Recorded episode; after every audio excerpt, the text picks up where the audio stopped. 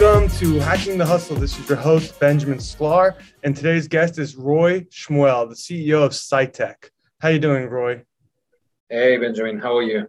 I'm honored to have you on the show. For those listening, Sightec is a company that empowers drones with the ability to analyze and respond in real time to what they see, enabling them to autonomously perform complex tasks that were previously impossible. So I met Roy at an event that we hosted in our office in New York, and he presented on his company, Sightec, and and I was really impressed. And I asked him to be on the show today to talk about his technology. How does that sound, Roy? No, sounds right. And uh, um, thank you, Benjamin. Uh, actually, excited to be here. So, as, as you mentioned, uh, Cytech uh, is indeed um, looking to solve computer vision and AI problems for autonomous flights. So we are developing uh, at the company visual situation awareness systems for for autonomous drones and other unmanned aerial systems. And yeah, this is what we do, trying to enable robots with the ability to see and understand what, what they're actually seeing. How did you become a person who wanted to solve this problem? So actually, um, it was uh, back in 2017. Um, back then, I met a group of uh, academic researchers that was studying um, some areas in computer vision that sounded really exciting. And at the same time, the, this, this era of uh, unmanned aerial systems for commercial uh, uses just started. Uh, I, it started actually a few years back, but uh, back in 2017, uh, it was clear that this market is, is evolving and moving from what we saw in the past in the traditional aerospace and defense area to uh, more exciting commercial markets. And I got uh, to know some of the uh, exciting applications that this industry can potentially enable. And uh, I thought that this is one of the you know exciting missions that I'll be happy to be in to get involved in in trying to solve uh, some of the problems for the industry. And um, um, back, back, back then, we understood that if you want to enable missions like that, I'm talking about unmanned aerial missions in scale, you need to solve some serious autonomy challenges and um, one of the critical ones is around safety. Um, and uh, I just got excited about this uh, uh, this challenge. And um, together with the group of researchers that I met, we decided to embark on this journey and uh, try and solve some of these critical issues. Fascinating. And if you're successful, what does your company look like? What kind of impact will you have? So today, the, um, the commercial unmanned aerial vehicles market is, uh, is moving rapidly, but uh, is moving rapidly more on the defense side of things. And when it comes to, to the, commercial market, the market is moving um, is moving rapidly, but maybe not fast enough.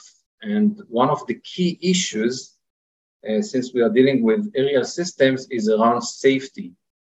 Um, and um, we are in a critical moment in which, on one hand, everyone understands that this is the future. We want to scale up those operations. We want to be able to deliver uh, our parcels to, uh, to your home. We want to be able to conduct complicated uh, inspection missions. We want to do everything very efficiently. But today, the industry is very reliant on human pilots. So the main problem that we are solving is the ability uh, for, for a robot like that, for the drone, to see like a human being.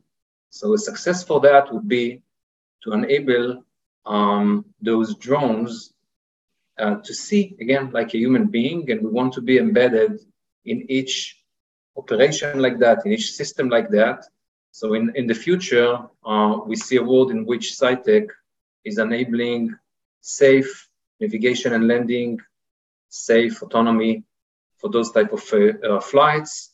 And when when I envision the future, and you know maybe thousands or tens of thousands of drones flying in the air, if we'll have uh, Sightec inside in each one of them, enabling enabling uh, safe autonomy, uh, this is this is uh, you know this will be successful, sure.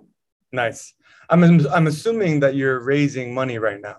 So, what are the challenges that you're facing when having these types of conversations with investors?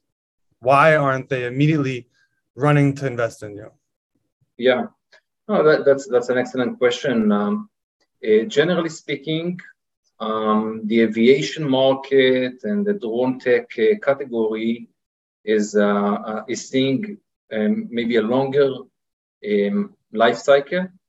So unlike other markets, which uh, in in which you can easily present a ARR metric like like this like the matrices that VCs like to see, so uh, in cyber or fintech, it's very easy to do, to get to those numbers. When when uh, um, you deal with deep tech technology, it takes uh, long-term vision. It takes uh, uh, patience uh, to work with those markets to to bring your technology to become a standard.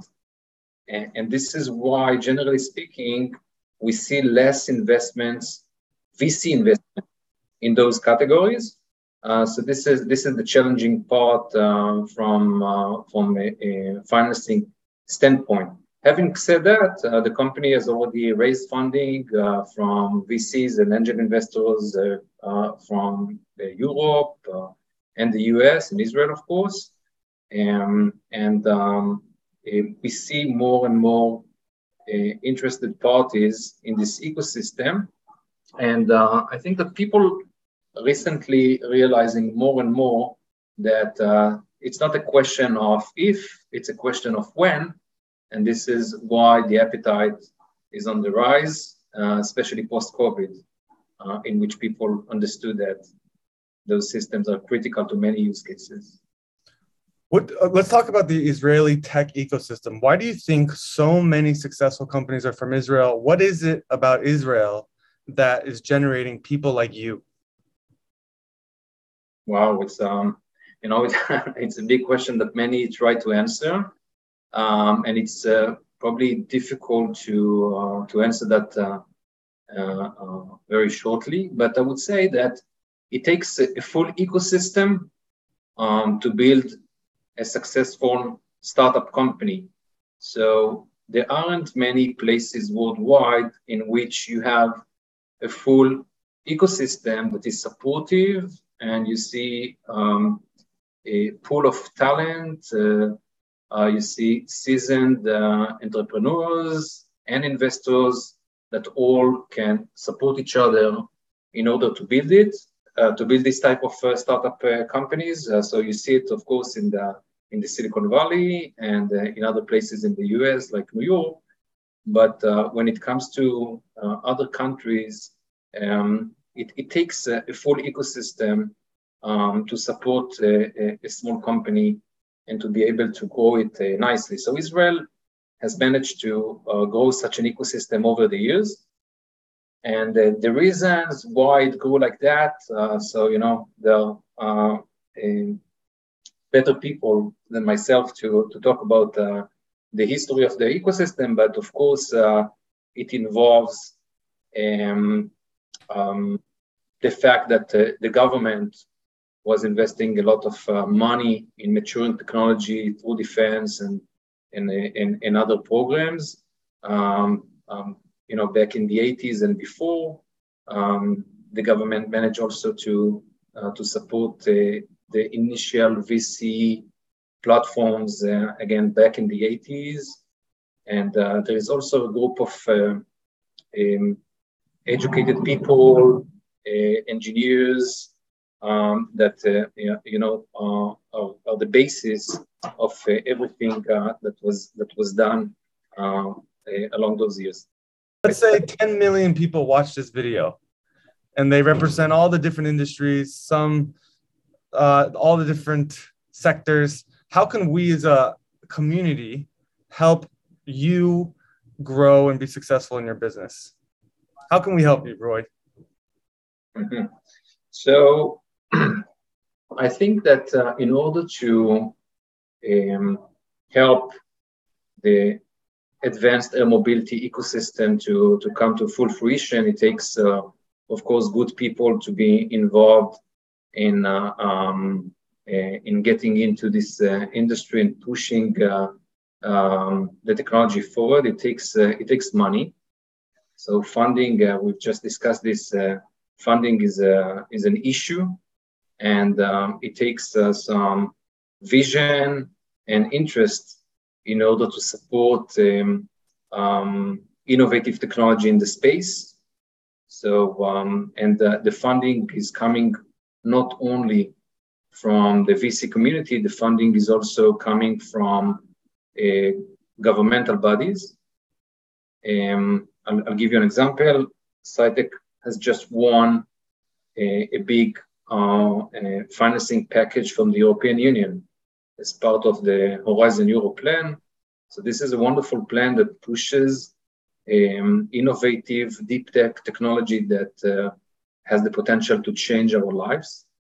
Um, and um, when, when people uh, like those in the European Union see an interest um, in this space and feel like those type of technologies can really change our life in the way we deliver goods, in the way we can actually transport people maybe in the future, uh, uh, those um, uh, those important key stakeholders are pushing the industry forward. So um, and whether these are, uh, you know, government uh, officials or uh, people in the VC community or entrepreneurs, uh, all of them are, of course, key to push this ecosystem forward. Two more questions. The first, in two sentences, please explain how your technology works.